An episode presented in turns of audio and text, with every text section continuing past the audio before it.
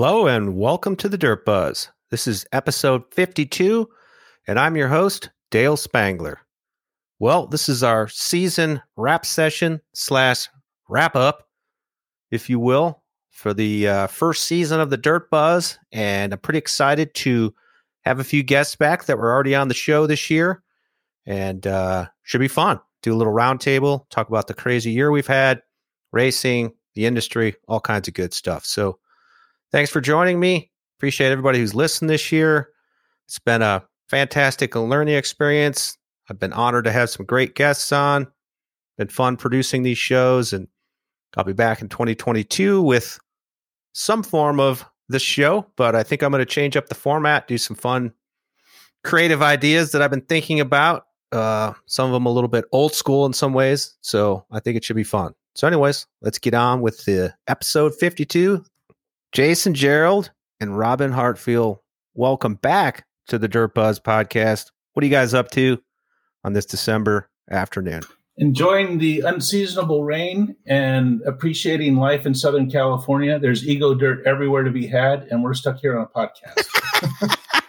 well, thank you for that, man. I feel so special now. I mean, it's it's not even. I pretty much made my my holiday. Well, this is more important than than us going out and playing. well, speaking of that, sounds. I mean, what about all this crazy weather? Like, what in the heck is going on? Well, we're getting all these insane tornadoes in December, and you guys are getting floods, and nothing really abnormal here in Idaho. It's we've got snow on the ground, but nothing like extraordinary like you guys seem to be having back there. Like I think Robin, didn't I see back in Iowa where your where your house is? Like weren't they expecting tornadoes there here here in December? Expecting tornadoes, instead they got 70 degree weather. So it was cold and drizzly in California, and my wife was out in shirt sleeves enjoying a 70 degree day. so definitely um, something to be said about uh, climate change. Um, but I don't believe that dirt bikes have created that that problem. And personally, I'm going to continue to burn as many fossil fuels as I can because you can't leave it for the next generation anyhow. No, that's a funny point because I, I mean, not a funny point, but that's a great point because someone had pointed that out recently, and I was like, you know, the the gallon or two that you burn in a dirt bike is nothing in comparison to obviously automobiles, world ride, and everything else is contributing. So, as you said, let's keep riding those dirt bikes, right? Till the bitter end.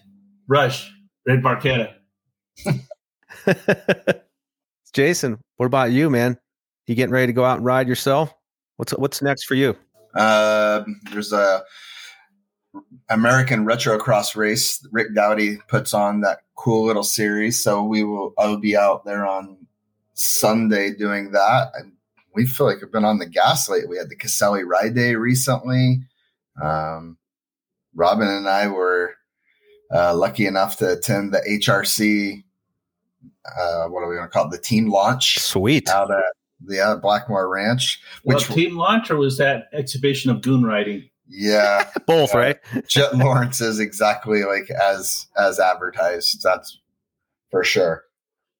what you see is what you get, right? He just seems like he's down to earth, good, fun kid. Yeah, it's like I think like uh, Wygant said it took about five minutes for him to turn into an 18 year old and, and do the goon riding. And throughout the day, it was like then they discovered a pump, a pump track and a pump bike. And then it was game on. And I thought that we were watching a broken collarbone just about to happen in the end of the supercross season because as you can imagine, once the uh, stopwatch comes out, so does the, uh, you know, the competition and it was game on.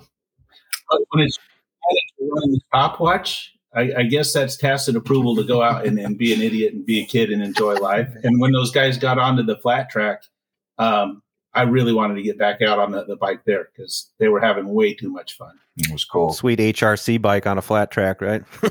yeah, yeah.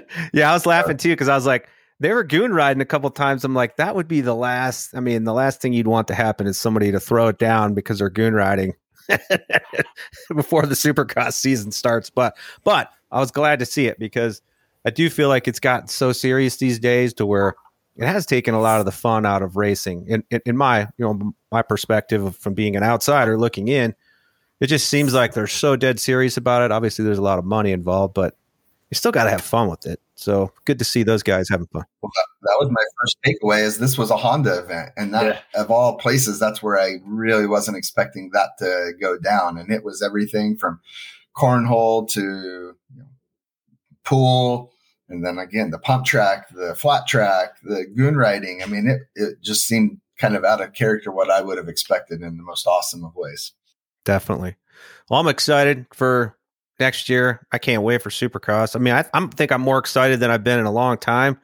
I think I probably say that every year though, but it just keeps getting better and better. And these series have been, you know, between MXGP and like World Superbike. I mean, every series seemed like it was so good this year to where, and then having Anaheim one back in January, pretty darn cool it's like the the old hype when Bubba went. It's all about Anaheim one, and so it is again. So mm-hmm. what's old is new again. Yep, and then add to that, of course, AIM Expo, which we'll talk a little bit more about here in a little bit. But wow, you know, kicking the season right off with A one, and then you know a couple weeks later we go right into AIM Expo for the industry side to kind of kick everything off and set the tempo. So. How are things looking there, Robin, on, on that side? Does it seem like there's been a pretty good response so far? we uh, just had an MIC aftermarket committee meeting yesterday, and Cinnamon gave us the update on where things stand. There are over a thousand dealers uh, pre-registered, which is a record number for that event. Um, a very positive sign. Tucker's all in and uh, co-locating their national sales meeting with the AIM Expo. And a surprise, even though they're not exhibiting, a couple of the OEMs are having dealer activation events tied into AIM. So all of a sudden, this went from uh, slap a band aid on it and, and let's just see what we can do to becoming a full blown good time. Awesome. It may not be Dealer Expo in Indy yet, uh, but it's it's back on track to get there. I mean, just hearing that, you know, a thousand dealers already. That's, I mean, I'll be frank. I was, I, that's probably the biggest part I was worried about with that show is, is getting the dealers to show up because I feel like there's plenty of brands that are willing to show up and talk about their their products. But yeah, getting those dealers there is an, is another story. That's always been the the historic um, pain point, and, and, a lot of that goes back to um, trade show math. We had the dealer expo in the Midwest in February for a reason. Is 50% of your nation's dealers are in that 500 mile driving radius of that, so that you can shut down a shop on a Friday and come in and, and go to your trade show.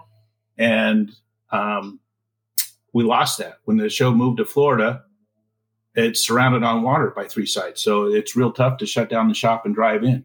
And now the the, the move to Columbus was a, a, good step, but the timing was off. And, we've trained our industry to to do this in the dead of winter, not in October like it was when it was in Columbus. So now it looks like uh, we have a, a venue that's easily accessible, especially for the international people if COVID will ever relax its restrictions. And um, dealers will hopefully well they already are. They're pre-registered. They'll show up which will be awesome. Yeah this seems like it keeps growing like there's there's a little bit of that you know you're gonna have i think flat track again right johnny lewis and his his two his crew are gonna show up and have some races there as well kind of get everybody hyped up and is it two or three days i can't remember i think it's three days right the show is three days. Um, they're reversing the order. So the industry party and the fun stuff happens in the beginning when everybody's all charged up. So Wednesday night is going to be the industry party and then flat track immediately after that. So get your beer on, get out, hoot and holler, or there will be an industry class, I hear. So maybe some people will get serious about this and, and go out and show their flat track uh, lack of skills. Now, I think I saw too where like this is sort of like, you know, I think this is a quote coming out party. Someone wrote that for the uh, National Power Sports Dealers Association too. So I mean there's there's definitely a lot of little facets going on within the show itself. So I it mean I it is a, it definitely a big deal. Um, and the time is right for that. It's uh, it is their coming out party, but they've already reached critical mass since they they announced um, there's uh, more than 50 dealerships that have already stepped up and, and become part of that. So this will be icing on the cake. But I, I, would recommend anybody who is a dealer, which is not your entire audience, um, go check that out at AIM Expo. That that is the one drawback to AIM this year is it has gone back to a trade only format. So sorry, public, you, you can't come in and have fun with us. Yeah, but there's that's where like you know another facet of these events. I feel like they're coming back in some ways pretty strong in that you know you see things like these IMS outdoors that are much more like hands-on, experiential, and that seems to be kind of the rage right now. I think Roland Sands. I think they had the Moto Beach maybe a couple months back.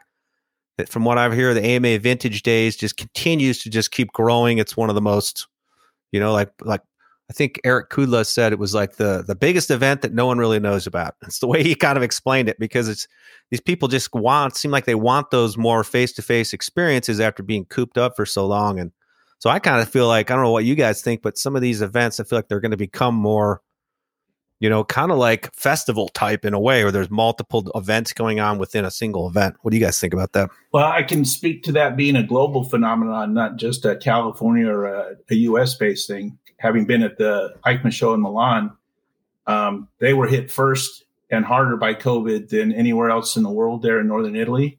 And to see that show finally get back on and happen, days literally the day uh, Omicron broke out was when I flew back, but um, Jeez. that show is it's the granddaddy of all of them, and it's it's the the litmus test for us. And it was as popular as it's ever been. They just compressed it to four show halls instead of eight. So it was still shoulder to shoulder in front of the booths. Everything was awesome if you hadn't been all the years past.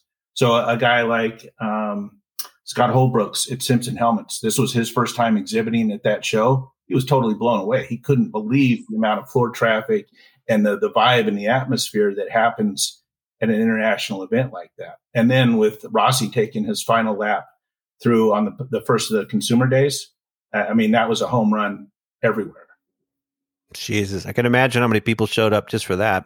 Uh, their total attendance was, um, I think, 275,000 or more. And I would say 175,000 of that was on the day that uh, Rossi was up on stage. wow. Just shows you the draw of that guy, you know, like what, I mean, people are just go crazy when, when he's around. It doesn't matter where he's at. And of course, with him retiring this year, that probably makes it even more where people want to, want to see him one last time because he probably won't be as, around as much at the races going forward. That's for sure. Uh, you'll see him plenty at the races. He's uh, managing three teams in MotoGP, and he's got a dirt track and a slide school of his own. And then there's a Valentino Rossi off-road gear line that was premiered there in Milan. Every show hall had a, a Rossi pavilion with a different aspect of what VR46 is moving forward. So I think he's going to be busier now in, in his post-race career and, and, more visible maybe than ever before. Yeah, I was just going to say he's. You, you, said it already. I was like, it's he's going to be busier with all that stuff going on. Yeah, he's got to get a real job. So, uh, Jason, are you so from a brand perspective? I mean, I assume you're you know you're going probably for your brand and for motorcycle industry jobs to AIM Expo. Oh yeah, yeah, that one.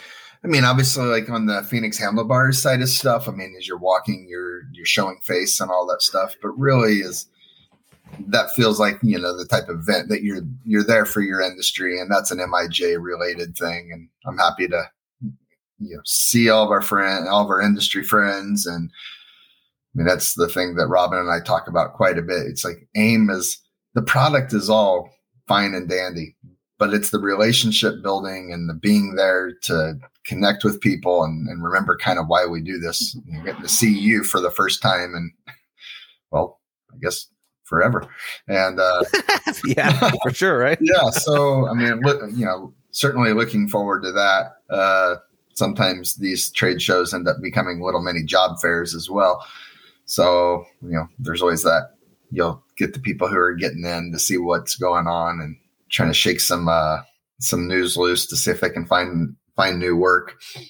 I think that's really like to me, I, I completely believe in that 100 percent that like it's going to be critical over the next couple of years to like go to these events, go go to more, you know, go to the races, you know, things like that where you're seeing people face to face because it's just I mean, you can't really rely on social media. I mean, I think you guys probably have noticed that too, like the downtick there where there's no guarantee, even if you pay, you know, to boost social media posts, even there, the effectiveness is kind of questionable.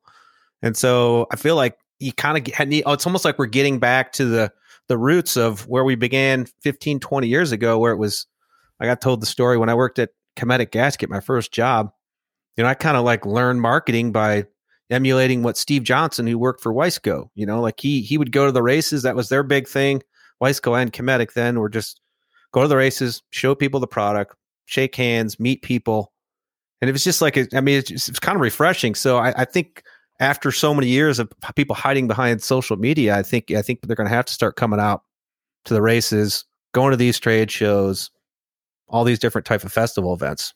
I don't know what you guys take on that, but that's that's kind of what I envision for the next few years is people are going to have to get back out there more we're in a unique position because our industry is based on the fact that you there's not an app for riding a motorcycle. You gotta to, to ride a motorcycle to, to get it.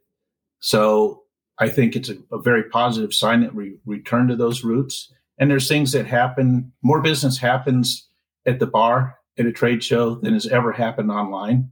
So let's let's reconnect, get our industry together, go back to that old school way of doing business and and, and stop hiding behind the, the computer screens as we're talking to each other. Yeah, exactly. I believe it's Ron Henson. Ron Henson just said that, right? Yeah. Yeah. When we were at the Honda event, Ron Henson said that he's certainly done more more business at the bars in Indy than ever happened oh, yeah. the show floor. Yeah, because I feel like that's where you sort of like you get down to the nitty gritty. You get to really uh-huh. know somebody. You know, have some beers with them, have dinner with them, whatever. I mean, that's really where where where the business comes about. Like people want to do business with a person, not necessarily the brand or the business. And so, I think that's easy to forget sometimes. You know, we get, we get all this marketing speak. We're so, well, what's your brand stand for, and what does it mean? People want to buy for a brand that stands for this, and in all reality, they really don't care in a lot of cases. You know, you know, price makes a difference, convenience makes a difference. Is it available?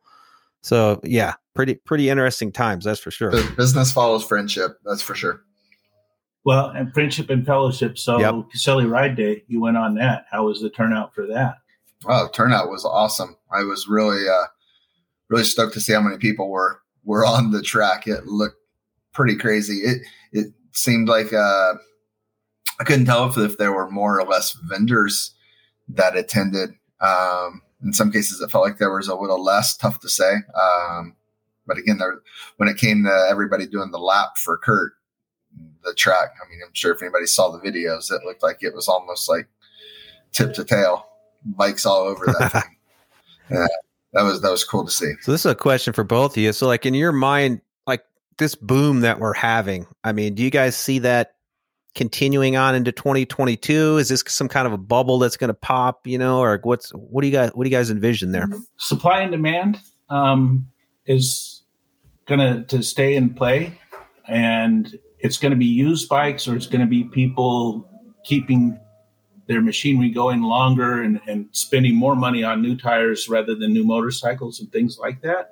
But I can look from here out to Catalina Island and I don't care what the, the mainstream media is saying, those container ships aren't moving any faster. They're not offloading. The bottleneck at the port still the bottleneck at the port. The lack of CDL drivers to get it out of the port is still a lack of CDL drivers. Not enough chassis.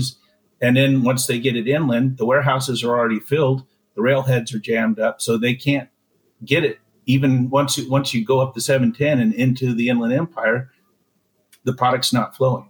So it's a different dynamic for our business, but for the consumer and the end user, there's going to be riders that appreciate it. And a, and a new motorcycle would be new for them, not necessarily a 2023 model, um, but it'll still mean as much. And because of the the influx that we got because of the COVID, I don't think we're going to lose all those people. Once people have seen on any Sunday and got on a bike and, and done that, well, COVID did that for us again in a smaller measure.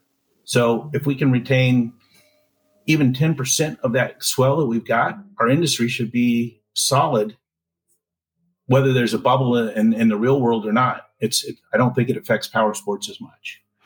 Yeah, I feel like there's going to be some of these like, you know, second and third tier brands have been sort of filling in the cracks a little bit too. Like whether or not that's good or good or bad, I don't really know. But I think if it's just if it's keeping people interested in the sport and eventually they probably upgrade to something a little better down the road. But you know, at least there's you know there's people that are kind of stepping up. Plus, you have brands. like I had Primo Murato on, you know, from Scott, and you know, he was just, you know, we talked a lot about how the the Made in America thing is becoming relevant again because, you know, for them, they're they're gaining market share back because they're able to, you know, fill orders when some of their competitors are, you know, have, have offshore, and so, you know, some of these situations, I think brands like that are going to maybe start popping up a little bit more, but but overall, yeah, I agree with you. I think that those ships aren't aren't coming into the port fast enough, right, to fill all these uh, these needs and these orders and these products that people want. And it is a problem, and, and I shouldn't gloss over it that much. And um, we're addressing that at the MIC level and the, the Ride with Us initiative, and and all of the things that have, have been launched uh, and taken priority because of COVID. There are there are some positives to take away. So I, I'm not just being flippant when I say you know it's it's made in America it doesn't mean anything. It does mean something, but oh yeah, um, it's it's just getting those customers or anybody onto a bike that first time, however that channel is. If it's watching the remastered on any Sunday movie on a big screen, or it's the ride with us um, first time experience at, at, an IMS or a Komodo event or an Overland event, and that, that's the other thing. It's broadened its focus. It's not just IMS or it's the Dealer Expo in Indy. Now we are looking at other channels and the Overland Show and, and Sand Sports and things that were adjacent to our market rather than being our focal point do have a, a great place to play in our future, especially when it comes to getting more people enlightened of motorcycling.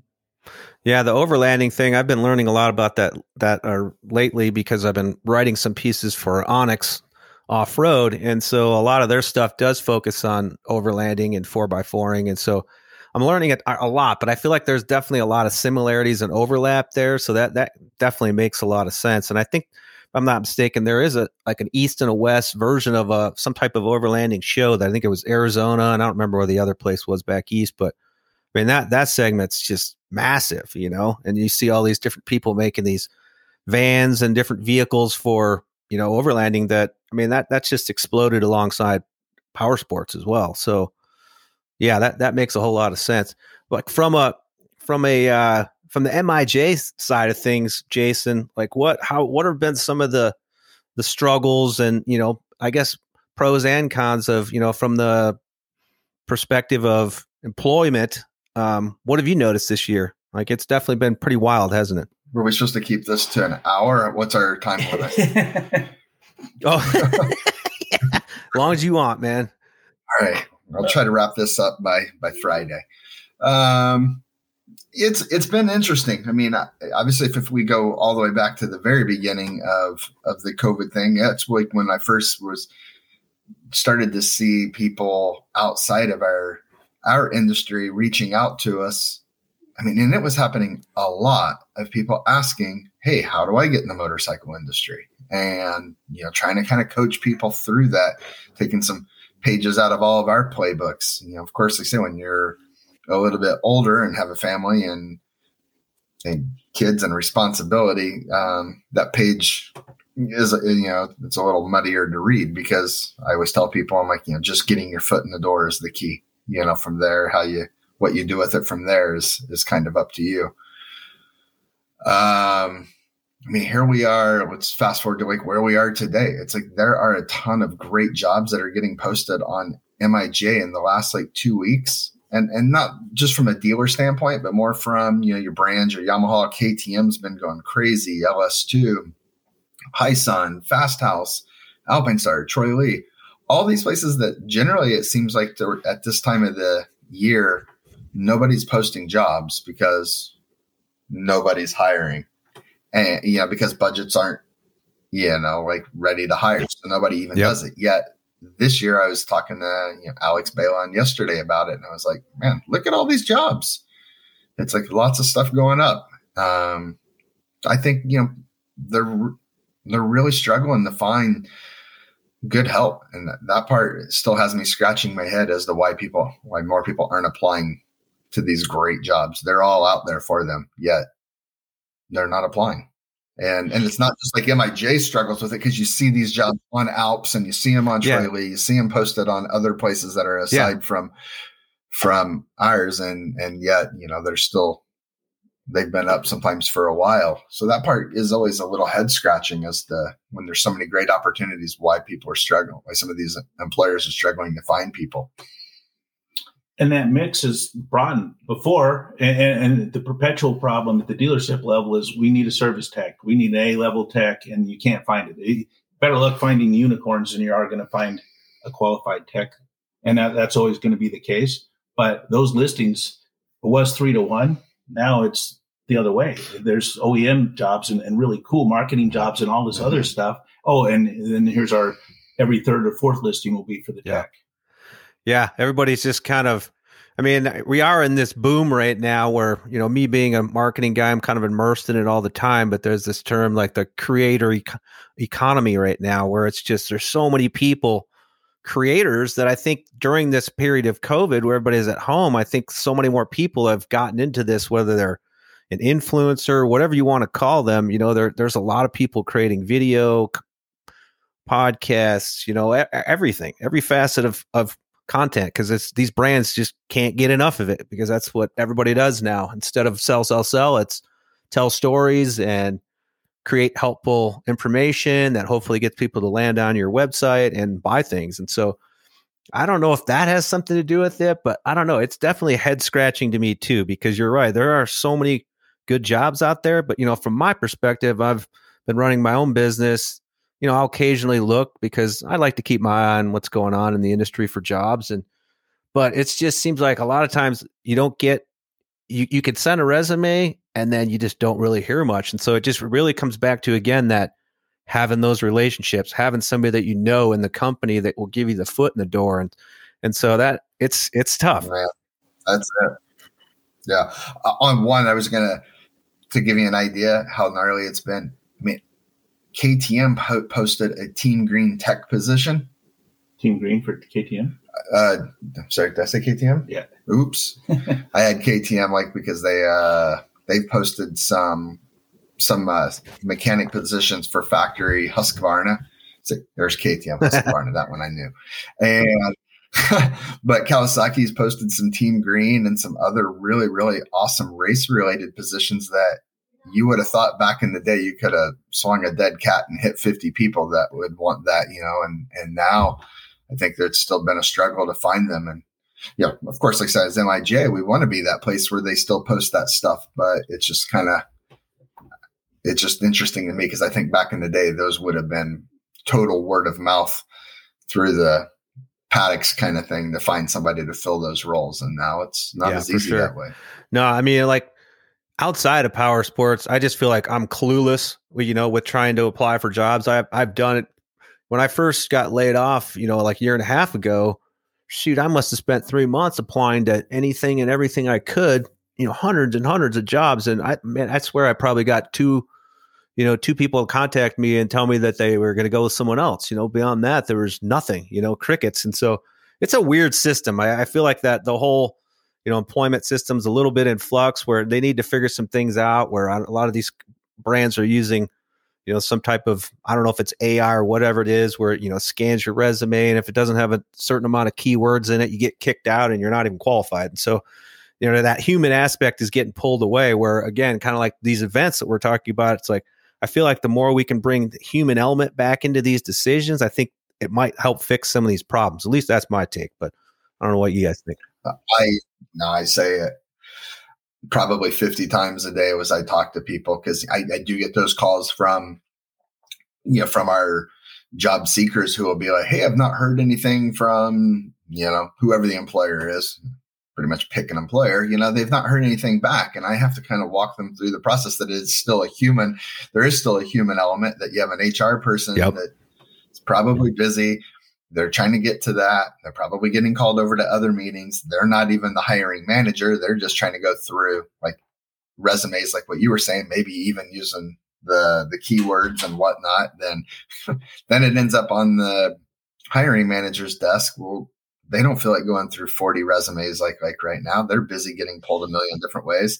All the while while you're sitting over there like watching Ellen or Donahue, like you know, why nobody's calling you. And you're like, what on the other side, they're busy as, you know, can be. And that's where I often tell our employers, I'm like, look, I'm not gonna like, I'm not gonna, I'm gonna play the part of recruiter. However, I said, you know, I do see some of these, and if I see somebody who's good, I'm gonna tell you. It's like I know this person. At least get their resume moved up to the top of the heap and try to help speed that, you know, speed that process up for them as well. Because it, whether you're a job seeker or an employer, the whole process is not very much fun. No. You know, that's So- funny that you say that because that's such a good point. Because I remember being on the other end of the spectrum, where like having to go through those forty resumes. I'm like, just dreaded it. Yeah, you're just you're putting it off and putting it off, and then finally like, oh, we got to hire somebody. And then of course that doesn't help the the, the situation either because you're probably in a little bit of a hurry and maybe you don't take enough time to kind of vet each person. And so, yeah, it's a tough spot no matter what. I, I. we laugh at some of you know some of the effort that you see that somebody's put into building their resume, which can be a little weak. But that same effort sometimes goes into somebody who's posted a job, and you're kind of surprised. It's like that they've paid the money to post something, and yet how little effort they went in to try to make it look, you know, enticing. And you know, and that's where I'll jump on the back end and help clean that stuff up for them, add photos if need be, something that tries to make that become all the more better for, you know, for the job seeker. Yeah, I'm always afraid that like, you know, it's either too little or too much. Like I feel like it's hard to strike that balance to where you're like, you're not too annoying. You know, you're being the squeaky wheel. You know, they say that squeaky wheel gets the oil, but uh, you can also annoy the hell out of somebody too. You know, if you're pinging him every day with an email, hey, what do you think? You know, so that's always what I'm afraid of. But then again, like I probably think too much about it. You know, so maybe that's just what it takes these days. Show your commitment, right? so, what do you guys think about this? uh this electric movement, man. Have you seen the Stark Future, the Varg? It's, it's, it's funny. As you said that we were just kind of flipping through some, some of the job posts and, and I was literally on zeros because they had just posted a job for uh, after sales coordinator and, and kind of cool to see because I've been, uh, talked with Mike Cunningham over there and tried to get them to post more jobs. Of course, a lot of their stuff tends to be, tends to be more, um, what's the, what kind of positions do they normally have? Smart people ones, engineers, Yeah, engineers. Clearly, I'm, not- yeah, clearly I'm not that guy. So, smart people ones. so yeah, it was, and I was checking the the Stark Instagram yesterday. It started off in the morning with about 300 followers, and by the end of the day, I think at my last look, it was at 22,000. So clearly, there was a solid interest yesterday, huh? and that's within Moto. Um, on Monday, Harley uh, Livewire went out with their uh, 2.5 billion dollar valuation. They did a, a SPAC instead of an IPO, which I don't know what any of those acronyms mean. It Either. Wall Street, but that's a shit ton of money going into an EV product that doesn't seem to be doing much in the real world, but it doesn't really matter. Reality has nothing to do with it. Just like Tesla stock and Rivian coming onto the market, uh, they're suddenly Rivian's worth more than GM is. How does that happen? Well, in cyberspace. So let's let's let's bring it back. I, I do like Stark Stark being the the blending of a real world. You got Sebastian Tortelli out there testing it to an MXGP level of spec before they drop the bomb. So yes. this is the second coming of Alta, and maybe even a little bit better. Yeah, I was I was impressed with I mean just the fact that they actually have something. You know, like I feel like there's so many of these EV startups that are just like we've got this coming in 2025 and this coming like there's so many of these brands that do that and then a couple of, couple of years down the road they say by 2027 we'll have if they just kind of keep kicking the can down the road but they don't actually have a product. And so to see this whole thing roll out I mean, you guys probably might have knew a little bit more about it than me, but to me, it was just a blind side. I had no idea this was coming, and so really cool. Eric Peronnard being involved. I mean, there's a lot of really good people. But I was just going to say that that's how, who knows everything. You shouldn't be talking to us. You should be talking to Eric Peronnard because he knows what's going to happen 10 years from now and how to make Yeah. money off. Gosh, I like that guy. He's such a cool dude. No, I, I, no, I was in the same spot as you. I, I got up yesterday morning and was like, "What the heck's going on here?" And Yeah, you being awesome. a product guy, Jason, I'm sure you're even more like nerding out on that because I, I like the the chain adjusters that that that new system they came up with. I'm just like, wow, this they really put a lot of thought into this thing. So it's I love that. yeah, Yeah, I, I love it. It's super cool. Well, and I like the fact that it does have a chain instead of a belt, and it, it there is it is a motocross bike. Mm-hmm. Yeah, I mean, I, I I'm glad to see it happen because I feel like it just needed to happen. You know, for somebody to really kind of step up, and then to see that it's pretty much in the same price range as a as a 450. I mean, that's that was pretty impressive, but I guess still less than a bicycle. Yeah. yeah. so true, right? I, was, I was on Santa Cruz Bicycles website yesterday, and I was just still just blown away by by what they cost. Thirteen five for you know like, like one of their e-bike builds. I mean, granted, it's one of their best e-bike builds, but it's still thirteen five. yeah, no bicycle is worth thirteen thousand. Yeah, I'm sorry. Definitely blows my mind. Like a uh, my my buddy of mine from Montana, I went visit him in August, and he was showing me his downhill bike, and it wasn't even an e-bike, and it was like a thirteen thousand dollar bike or something like that. And I'm just and I pick it up, and you pick it up with one hand I think the whole thing, I think it weighed like 16, 17 pounds or something like that. I don't know. It was ridiculous, but you know, full moto, full width moto bars, you know, like the geometry is the same as a dirt bike. And he's like, he's like, you'd hop on this and, and crush it. I'm like, well, every time I've ever gotten on a mountain bike before, I feel so sketchy. So I'm glad that they've done stuff like that to kind of do that. But still, I, I just blows my mind that they can be more than a dirt bike. Yeah. Blows my mind. Stop. So another another question here. What do you guys think on this? Uh, it seems like we're starting to see some of these outside investment groups, you know, making their way into power sports since it is so hot. You know, with the recent announcement of the race winning brands group being purchased by, I think it was like a venture capital group or something like that. So it'll be interesting to see what happens there. But I mean, my experience, I've only had one experience with a company that had a board of directors wasn't certainly wasn't my favorite experience, and so I, I, it worries me a little bit. But I don't know. I guess maybe there could be good with it too. If you say so. On paper, it always sounds great that we're going to give the the the company all these assets and tools that they need and the funding for r&d and all these great things that can be brought to a legacy brand. But i have a hard time remembering any time that that's actually paid out for the brand.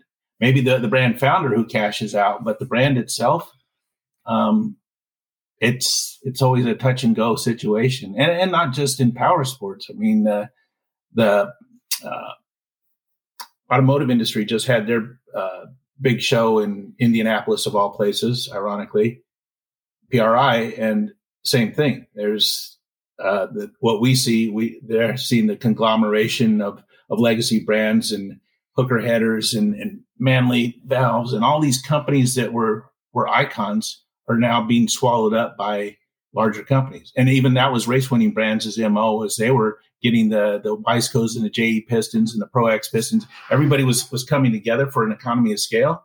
And then now these guys come in over the top of them. So I, I do hope that there's more money and more resources for the individual brands. But I'm skeptical of what what a a Kinderhook Industries can offer a race winning brands. Yep. I agree. I just feel like the thing I worry about the most is just more people coming from the outside that don't really know know enough about power sports, and that's where I have always seemed to run into problems, you know, in the past. And so, yeah, it's gonna it's gonna be definitely interesting. So going into 2022, what do you guys think overall? You think it's to be more of the same as far as just what yeah, it just seems like it's just go with the flow. Every week's a new week. Everything changes week to week. I don't see it change as much. I think that might be just the way it is from here on out. I don't know what you guys think, but well, MIC numbers came out for Q3 and street bike sales are up 13.7%.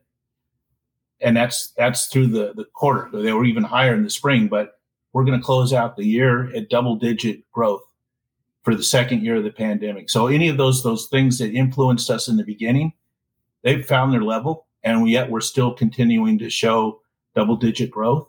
Um, Q1, I think, we'll continue to see that, and then as riding season opens up, that that 13% could be closer to a 20%. Who knows what happens with it?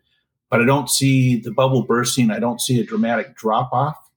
Um, I, and again, for the future, the three to five year plan, I'm hoping that we can maintain that 10% growth or uh, just the, the marginal new customers and, and new enthusiasts that we've got because of these past two crazy years, build a lifetime out of those guys. And by then I'll be retired and I don't have to worry about it. You're not retiring. You're here forever. what do you think, Jason? Oh, um, I like the well because I tend to be a little bit on the loose side of things. Anyways, I like the I like the little bit more organic feel that seems like it's going on right now. That there's companies, you know, we're we're dropping things on product like kind of as it gets here, rather than there having to be that such a solid season. Like this is when the moto gear comes out. It's like now these people are like, all right, uh, all right, we just got a new goggle. Cool. Let's drop it. You know, it's, it gets here when it gets here. And, and I feel like it's just, it's making things more fun all the way around. You just don't know when stuff's going to hit and, and it makes it feel a little less stodgy. I kind of was feeling like that's where we were getting. It's like everything was just feeling way too, uh, you know put in a box. And that's not how i like to like run my program. I like for things to be loose and fun. It's dirt bikes and street bikes and harleys. I don't i mean and i guess side by sides all that good happy stuff. So let's keep it fun. Definitely. No i like that. So uh one last question. So if 2020 we'll call it we'll call 2020 a shit show. 2021 just playing weird what what do you think the theme's going to be for 2022 I know that's kind of a weird, odd question, but mm. I don't know. I think it's going to be my my take is, is I think it's going to be more of the same. Like as far as just inconsistency, I'm talking not outside of power sports and everything. I think it's just going to be, you know, the way COVID is. It's just something we're going to have to live with. It's going to be in and out of our lives, mask, no mask, whatever. That's just kind of what I think. But I'm I'm excited because I, I just feel like right now like for content creation like this, it's never been better, and more brands are starting to value it. And so I'm I'm going into 2022 on a feeling pretty positive about things. So want, I'm interested to hear what you guys what what your theme would be going into 2022. Uh, I could go with Forrest Gump, and it is a box of chocolates. We, we don't know exactly what we're going to get, uh, but I do think that some of it's going to be pretty sweet that it comes through. Um, I'm looking forward to it uh, we've we've survived the worst of it and figured out ways to to get around it, new ways of doing this, maybe the same old thing. Um, it feels good. It it's invigorating. It's challenging again. Um, and if you you don't adapt and survive and uh, progress or evolve, then you die. Um, so I, I, I prefer to, to go full speed ahead, even if it's I got to make a course correction midstream. Let's do it. Dump the clutch, twist the throttle, and, and see what yeah. happens. Yeah, you kind of have to. I think you have to be almost like a racer, nimble and be able to react and go a different direction if you have to. Like you're saying, Jason, with you know when the product's showing up and the people are pushing them out the door. You know, it's almost like more of like that Rennen style where people are doing drops more often and and so they're they're keeping their the attention span at you know front and center because as we know, everything is everybody's trying to grab our attention in this world these days. So right. that seems to be one of the things. That, that Rennen model is pretty awesome. Um, real old school. It goes through. There's not a, a selling season, and apparel is such a tough business to be in, and it's you, you, take it back on trade in or you blow it out and liquidate it at the end of a season. Well, with a limited edition drop and stuff, you sell it till you don't have it, and then you drop the next thing. So that from a, a cost perspective and, and a, just a, a, marketing tension standpoint and something to talk about, I think it's brilliant. Yeah, I agree. And then that those traditional, oh, July one is when the gear drops every year. Well, when you got all these supply chain issues like that kind of stuff, you got to become more flexible. You know, like you're saying, and just and be able to go with the flow a little more and not be so set in your ways. Well, I mean, I think about it from that first Supercross season. I guess maybe that was in 2020 or was 2021. I'm not real good on my times, but look at how everything was just you know all the rules were thrown out the window. You know, racing in in one venue for all those races, and who would canceling Indy round? Yeah, like everything ended up like landing on its feet, and in a lot of ways became even more awesome than what we were expecting. You know, and those were things that we that we do like Saturday and or you know we did Saturday and Tuesday races last year. I mean things that just you wouldn't have thought on on a normal year we would never have done because it would have been too big of a gamble. Yet last year proved that it was like no that worked really really well.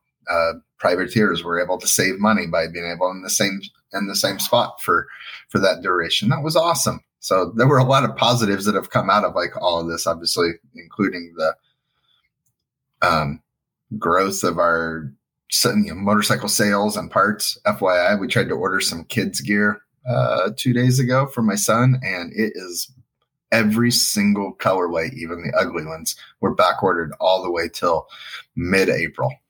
So wow, yeah, we tried everything. it's like we were going down the gamut, and it didn't matter whether we chose. I mean, granted, yes, it's also right before Christmas, but the the April mid April ETA was what was like the eyebrow raising part. You're like, wow, that's crazy. Yeah, something that I was recently talking to Davey Coombs from Racer X, and he he brought up how you know this whole period is uh, surprisingly it kind of brought them together in a lot of ways. When I say them, them, I mean so like think about Supercross series fell. I mean, in, in, a lot of ways, they were competing against one another with with outdoors, and then I think during this period, they've kind of jumped in and said, "Hey, how can we help each other out? How can we help the sport?" You know, and so I feel like there's been a lot of that where people let their guard down a little bit because this industry is inherently very competitive that way. Where you know we're competitive with other brands, which is you know that's fine, but I feel like there needs to be more of that where let's come together and it, it, it seems to be happening. And so multiple facets, whether it's, you know, like on that promotion level or on the dealer level and on the uh, MIC level. And so there's just a lot of positives, like you say, coming out of this where the industry feels like it's, it's kind of growing together. People are coming together a little bit more and hopefully we'll see more of that at, uh, at AIM Expo mm-hmm. here in January. I'm looking forward to the show. Uh, it is going to be action packed with MPDA making its breakout and the return of some legacy brands that we haven't seen in two years. Um, so, a- anytime that there's more than two dealers in one spot, I want to be there. Hmm. If there's going to be a thousand, I definitely have to be there. Yeah, for sure. Well, guys, I really th- appreciate your time today and coming back on. And it's always a pleasure talking to both of you guys. Appreciate everything you guys do and everything you've done for me, helping with this podcast this year. Spread the word out there. And uh, yeah, it's awesome. You guys are two heavy lifters, badasses in the industry. Appreciate everything you do. So, anything else you want to say before we wrap up for the year? I'll say thanks to you as well because I think you've provided a ton of cool content this year, man. It's you know I've listened to the shows. I obviously you're a friend and I like your style, but if I didn't believe this, I wouldn't say it on the air. So I would just keep it to myself. So I think you've done a really really awesome job, and I'm stoked to tell you that I've had some friends who don't know you and tell me that you know who I've been listening to. I really like that Dirt Buzz podcast, and I'm like that stokes me out to hear because you know like you said it's it's been a wild time for people being able to create content. Everybody seems like they've wanted to do a podcast. Even that james stewart guy thinks he wants to throw his hat in the ring. And but you've really provided something that is has some value and and is worth listening to man and i think it gives a lot of people whether they're in the industry or those people who are looking to get in the industry a fire you know, in their little in their tummies. It, I know it does for me, man. So you have good guests and good good uh, questions, and stoked that you're doing it. Well, I'd say present company excluded. Your guest mix has been pretty damn phenomenal, running the full gamut from the Moto Chef to an Eric Peronnard. Doesn't get any better. there, there's going to be something for everybody from every aspect of this industry. So give it a listen because it is definitely worth hearing. And also, kudos to you in another lifetime, you were the guy that said we're all in this together at the, the outbreak of COVID, and we're still in this together. Yep. So thank you. Well, thank you guys. That means a lot. You know, like it's definitely been a passion project. Definitely came into this not ex- expecting anything in return, but man, I've gotten so much out of it. You know, personally, I felt like it's helped me mentally. You know, I've reconnected and connected with so many people as a result of it. And so, yeah, I'm going to keep keep doing it going forward. I'll also be doing the Pit Pass show um, with them going forward into next 2022. So that's been fun. Quite a, quite a different experience, but I'm really enjoying it. My my co-host Dave Selecki's awesome job. I grew up actually riding, going to the races with them, so it couldn't have worked out any better. But again, appreciate you guys, and uh, we'll be back with some more next year. I've got some fun ideas. In fact, I'll talk to you guys a little bit after we get off here, but I, I wanted to share one of my ideas. But I, I want to be a little more creative and in some ways a little more old school. So I'm going to leave it at that. And uh, we'll wrap up this episode for my first full season with Dirt Buzz. Appreciate everybody who's listened. And that's about it for this episode, everyone. Remember to be kind to each other, listen to good music, enjoy life on two wheels, and keep the buzz rolling. Thanks for listening.